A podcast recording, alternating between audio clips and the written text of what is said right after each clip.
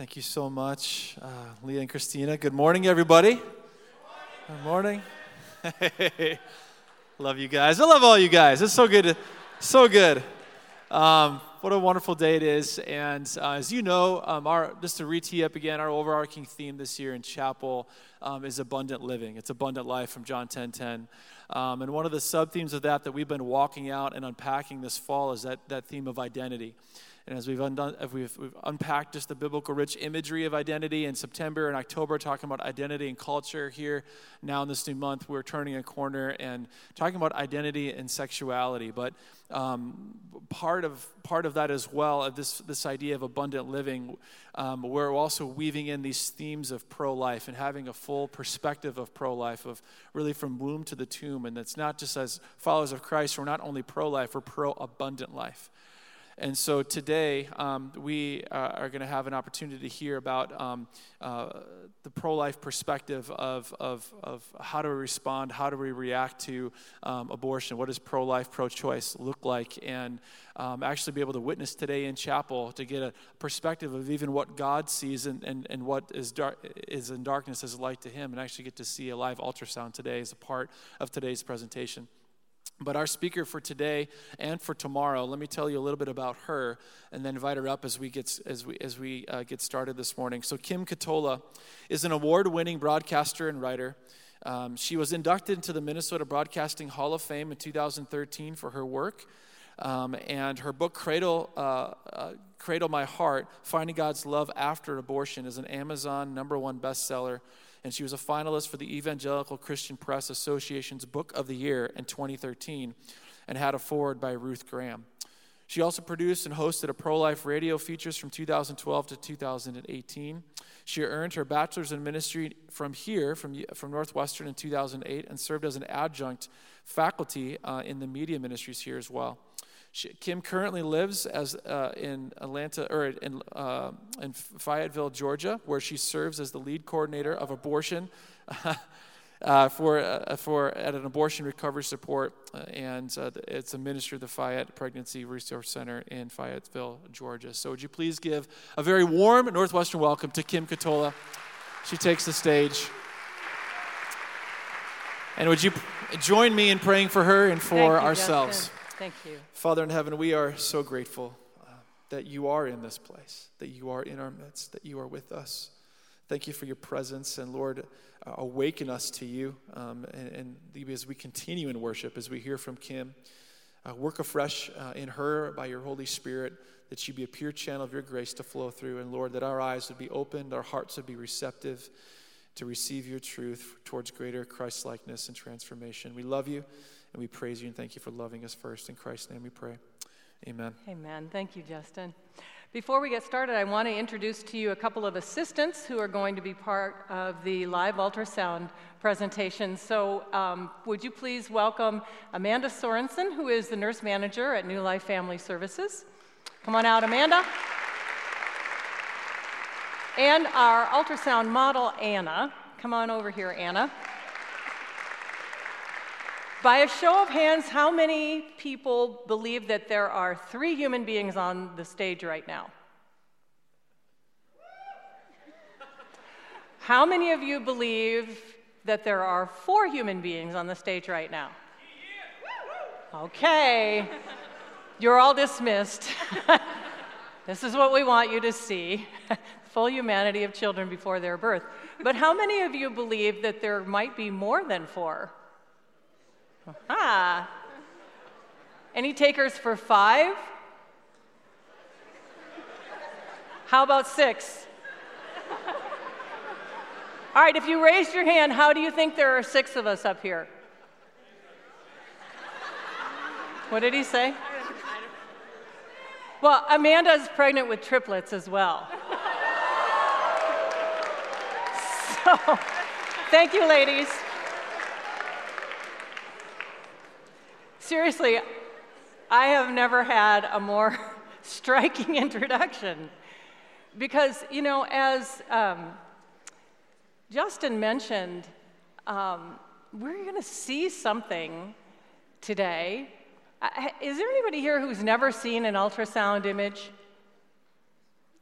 You've never seen one at all. Like on Facebook, oh, this is my birth announcement, right? We've all seen those, haven't we? Yeah. And how many of us here have seen a live ultrasound already, though? Wow.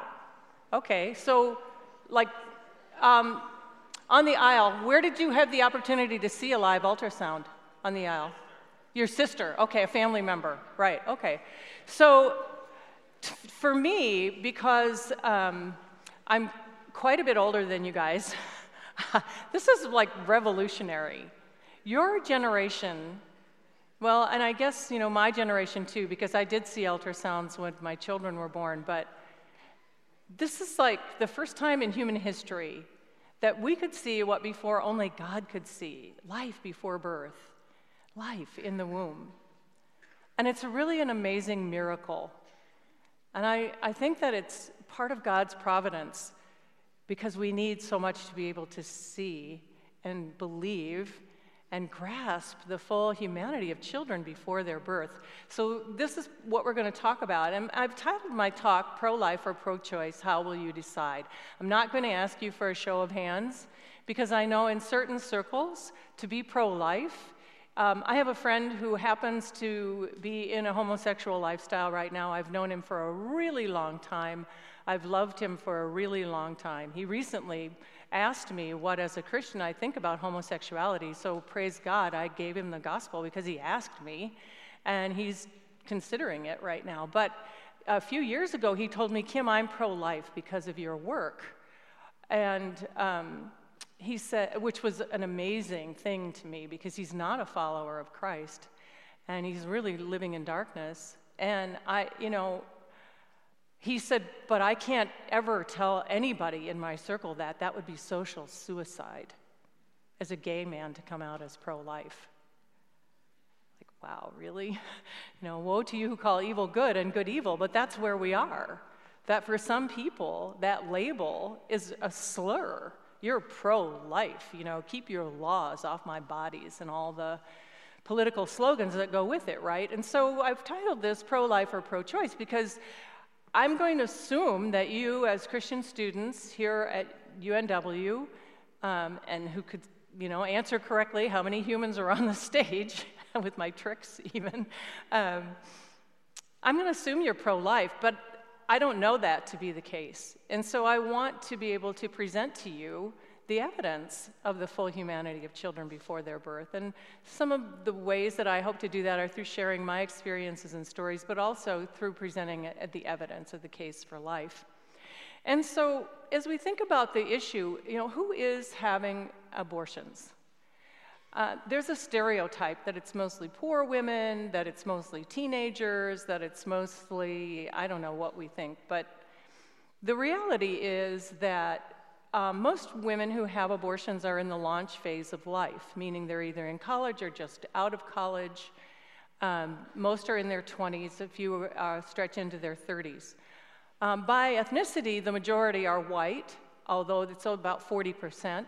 There's an overrepresentation of in the black community because blacks make up only 13% of the US population, yet they have 28% of the abortions. It's interesting to note. Many people believe they're being targeted by Planned Parenthood and the other abortion businesses in, the, in our country. 25% Hispanic, and so on. Most are Christian. Uh, most will say that they are Christian. Um, and I guess, you know, being Christian isn't a, uh, doesn't make us immune to addiction, right, or sin. Um, most people who have abortions have a knowledge of the Christian faith. And I don't know if they are actually spirit led, but they'll report that they're Christian. 76% are low income, and I think that's really interesting because, you know, you think, well, women need abortion to maintain their economic prosperity or to have an opportunity to advance in life, but um, how many of you right now, if you were to report your income independent of your parents, would fall in a low income group? Right? We're in the launch phase. We're all low income. I once, literally, the only time I pawned anything, I was in college and I pawned a birthstone ring that had been a gift to me for my birthday. I was low income. I mean, I wasn't in generational poverty, right? I was low income because that's where you are when you're in the launch phase of life. Um, 85% unmarried, but I want you to also consider the fact that 99% had consensual relations that led to that pregnancy. So the idea that women need abortion because men are, no. 1% of the abortions that happen are due to rape or incest. And we'll talk about that and the remedies and the justice needed for the victims of those crimes, because those most certainly are most heinous crimes. And we need to offer women all the support that we can after a circumstance like that. But I don't know many other instances of setting a national policy based on 1% of the experience of people subject to that policy. So, and as I think about these statistics, you know, I could bring them to life for you with stories of women represented by each of these statistics. Um, but maybe the most striking thing that I could do is tell you that I am the poster child for who has an abortion. Because when I had an abortion, I was 23 years old. I am white. Uh, I was low income. I had just gotten a job, my first job in radio. I was going to be the evening host at KS95. And at 23 years old, I really thought I had it made, right? I had taken myself to Brown Institute at the time. It's, I don't think it's now even closed. They used to have a lot of ads for radio and television training. It was a vocational program. And um, I put myself through that, and I had a year in the field in St. Cloud, and now I had my dream job at KS95. And I think I got pregnant the day I started there because I was three months along and had my abortion at 12 weeks. And uh, three months into that job. Uh, we were in a relationship. Uh, one of the statistics I don't have displayed for you is that most relationships will not survive an abortion. Um, and those that do will feel the reverberations throughout that relationship. Uh, we, did, we did not survive that abortion. Um, abortion left me with a broken heart, with a broken spirit, broken relationships, uh, and a shattered self image, and uh, wounded idea of myself as a person of character. Yet some people would have you believe that that whole thing empowered me because I got to stay in that job. I launched, right? Some people would say that I needed that abortion to gain equality with the men that I'd be competing with in the workplace. Some people would even say limiting my access to that abortion would have amounted to going, our government going to war with me. The war on women, right, is a political slogan that has been in use for a long time. I'm sure you've heard it. Anybody here who hasn't heard about the Republican war on women? Yeah, well, I mean, I'm, this isn't political uh, on my part, but that's, that's an idea that's in the air that we're all breathing in. That there are groups of people who are at war on women because they don't want women to be able to have access to abortion. And according to an article in May in the Washington Post and the Fact Checker, they, uh, they took a look at um, Leana Wen, who was the uh, president of Planned Parenthood at the time, earlier this year. She's a doctor, and she was outspoken about a few things. And they asked her, you know, she said thousands of women will die. She said this repeatedly If abortion is outlawed, thousands of women will die. It's going to be dangerous. They'll go to back alleys and so on. Thousands of women will die. She said it three or four times. Washington Post rated that a whopper, four Pinocchios, a lie, false, misinformation, fake news. The reality is, the year before um, abortion was made legal, there were 24 deaths due to illegal abortions. Those who went to the Supreme Court to lobby for it said that, you know, there had been 10,000 or more, but and this was in the era before antibiotics. And so there's no war on women. Um, and I hope you don't ever repeat that and make yourself so foolish as to believe it and promote that idea. I want you to instead consider that we are, in fact, in a war on our children. Here in Minnesota, the abortion statistics through 2014 showed that if we were to treat the children lost to abortion as casualties of war, it would take more than three Fort Snelling cemeteries to hold them. Fort Snelling is the resting place. This is a picture of uh, one section of the, of the cemetery. It's the resting place for over 200,000 of our brave military and their families. But in Minnesota, from 1973 to 2014, there were over 618,814 children who were killed at the permission of our federal government. The number in 2017 is 10,740 innocent lives, which is a tiny 1.2% of all abortions in the US that year. And yes, of course, we wouldn't need as much land to bury them in those tiny caskets. So, even if you disagree that legal abortion rises to the level of a war on children, I want to challenge you today to take your stand as to whether you personally are pro life or pro choice. And I want you to be able to defend that stand if you are pro life.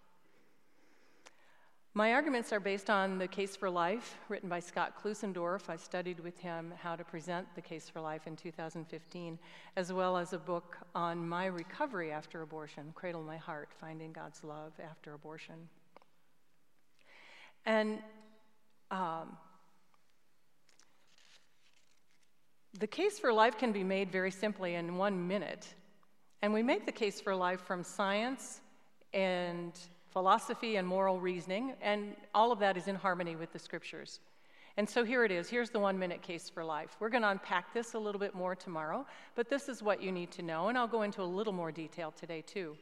The case for life is this the science of embryology teaches us that from conception forward, the embryo is a distinct, living, and whole human being. You didn't come from an embryo, you once were an embryo. And there's no morally significant difference between the embryo you once were and the young adult you are today that would be a good reason for killing you then, but not now. Differences of size, level of development, environment, or degree of dependency are not good reasons for saying you could be killed then, but not now. And from moral reasoning, the case for life is a very simple and elegant syllogism which says it is wrong to intentionally kill an innocent human being and elective abortion is the intentional killing of an innocent human being, therefore, abortion is morally wrong. If you want to get into the scriptures, we'll talk a little bit more about that, but I want you to be able to talk about this with anyone, not just fellow Christians. And how often have you tried to have a conversation about this or another contentious issue, and someone says, Well, that works for you. You're a Christian. I don't believe the Bible, right? I don't want you to be shut down before you even open your mouth. So just know that this is a, um, a worldview. I just want, don't want to blast through that. It is a worldview issue. And I'm, it's not that I'm against female opportunity. I mean, I had a 35 year plus career in radio in the Twin Cities. And um, I would not deny any woman the opportunity in the workplace that feminism may or may not have won for us. But feminism is antithetical, as a worldview, is antithetical to a biblical worldview. And hopefully you're learning about that in some of your classes, so I'm not going to go into a lot of detail there. Uh, but the idea that women need to destroy our children to secure a good future for ourselves is not only unbiblical, but it's, um, it's foolishness. How can we survive if we destroy our next generation, right? So, the case for life from science is simply that life begins at conception. Uh, over 20 embryology textbooks agree that this is so. And it, when we think about it, I think one of the most striking ways that we can uh, offer up evidence of this is with the presentation of a live ultrasound. So we're going to take, uh, we're going to switch the screen now and uh, turn over the narration to Anna, uh, excuse me, Hannah, who's going to be performing the ultrasound on Anna. Hannah, go ahead, please. I mean, yeah, Hannah. Amanda, sorry, Amanda, go ahead, please. Hi there. Are you guys able to see the image out, up on the screen? Yes. Okay. Alrighty. So um, this is Anna's baby in here. Um, if we all moving around already. Um, this baby is already about 14 weeks along. Um, kind of what you're looking at here, this big black circle is the gestational sac, and that's where the baby's living. And this is the baby's head right here. Baby is looking right at us, and there are some eye sockets right here and right here. and if you look really closely right here, you can see a flash of light, and that's the baby's heart beating right now. Over on the side, you'll see an arm over here with a hand. I'm going to try to get a better view here. At this point, baby's moving around, but Anna can't feel anything at this point. And the baby has been able to swallow and mimic breathing movements for a few weeks already. If we move down below, we can see um, legs down here, and a little side profile now over here. I'm going to change my view. This is the spinal cord. And again, that heart beating. And I'm going to try to measure the heartbeat if we can, because I think you'll be shocked at how fast it's actually beating. 153 beats per minute. The normal range is 120 to 180 at this point. So it's kind of crazy that all of this is happening. At our centers, we like to make sure that the baby is implanted in the uterus. And um, we make sure that the baby has a heartbeat and we estimate the gestational age. If you look here, baby is opening and closing its mouth.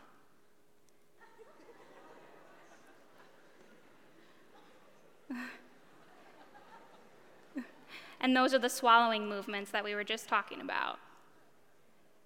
Very cool. It almost looks like there's a hand over here, so maybe it's sucking its thumb. Baby at this point is about four and a half inches long from crown to rump, kicking all over. oh, and now I'm going to curl up on the bottom. I tell you, I have the best job ever. I get to do this every day. Down here are some feet. And in the next few weeks, um, Anna will be able to find out the gender of her baby. Um, if she chooses to do so. um, typically, around 20 weeks is when they can find out, find out via ultrasound. Of course, the gender is determined um, upon conception, but we can tell by ultrasound around 20 weeks. Again, that heartbeat right over here beating so fast. Ultrasound is also a great um, bonding experience for mom and dad or family members or friends, whoever comes with to the ultrasound, um, because you're able to see your baby, um, see the heartbeat, and things like the mouth that we were just able to see. Um, even though Anna can't feel any of this that's going on inside her. Baby's looking right at us now. So we've got some arms, legs, legs, an arm. This is the belly here. Heart again, head over here. And at the time of your ultrasound, they, we would be measuring um, from the top of the baby's head to the bottom of its rump. It's called a crown rump length at this point, and that's how far, how we find out how far along the baby is and an estimated due date. So, um, based on our measurements that we had today, Anna's estimated due date is somewhere around um, May 12th of next year. due date, did you say due date May 12th, Amanda? Yeah, somewhere around there. Mm-hmm. Okay. All right, you guys remember that, right? like, I knew you when. Yeah. And I mean, it's kind of crazy that, I mean, you all saw Anna out there. She doesn't really look pregnant at this point, but all of this is happening inside of her. I think the baby's got hiccups right now. Okay, Amanda, I'm going to go ahead and take it back if I can. Yeah, of course. Okay. Thank you. Wow, how about a, how about a hand? I mean, yeah. Like, or would we like to just suspend classes and watch the baby the rest of the day? Because why is it so, why were we laughing? Why is it so delightful? Because it's a baby, right? And so the case from philosophy simply says look, what gives human life value? There are a lot of people who would say that's fine, that's, that's, a, that's a human form, a life form, but it's not a person. It doesn't need legal protection, it has no standing. I don't need to concern myself with it. The state doesn't have any interest in it. All of these attitudes that would dehumanize this baby that we just saw, right? Well, the case from philosophy simply says all human life has equal human value. And human rights flow from our shared human nature. So either we're all equally valuable at every stage of life, or there's no such thing as human, equal human rights. There's no such thing as equal humanity at all. And I'm telling you, that argument is a slam dunk with anybody who is interested in social justice. And I've had people say to me, you know, they start from arguing women's rights, women's equality. And once you can prove to them the full humanity from science of the child, you know, eh, then you simply say, well, I, it's fine. I guess you're just not in favor of equal human rights for all human beings. And they'll either get mad or start crying or, you know, their head might explode, but there's no answer. There's no real answer to that.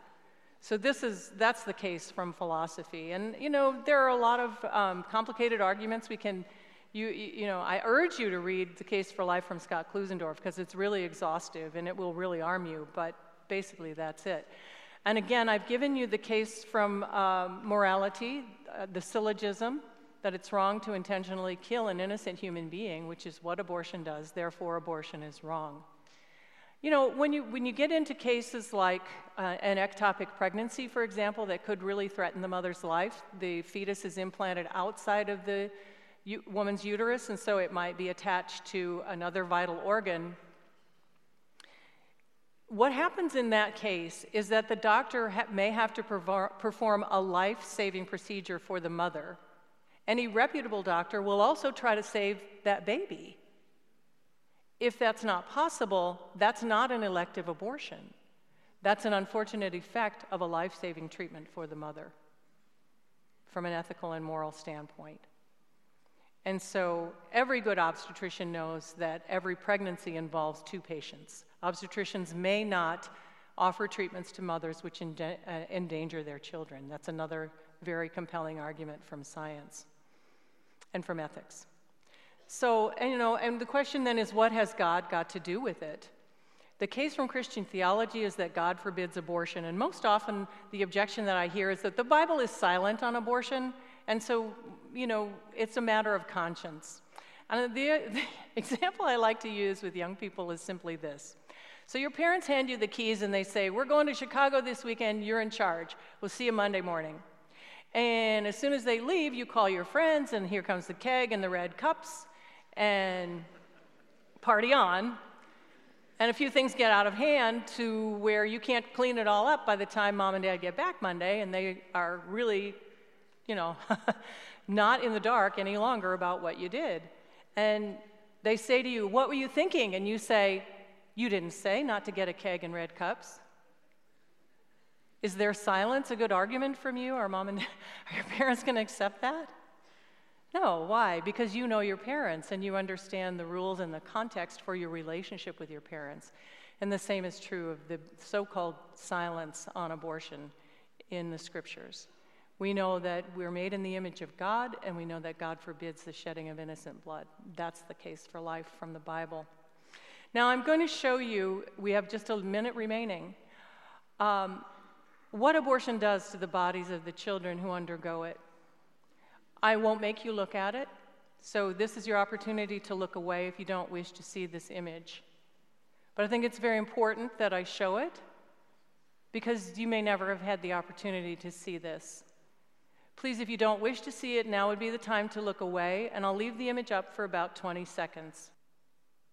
As you're looking at it, I'd like to observe the silence that naturally fell in this space. Someone has said that if we were to give each child lost to abortion a moment of silence, it would take more than 100 years to honor the victims in the United States alone. This child was about eight weeks gestation. And this was the result of a D&C, a suction abortion. All right, you may look back, the image is no longer there. In closing, I just want to say social justice begins in the womb.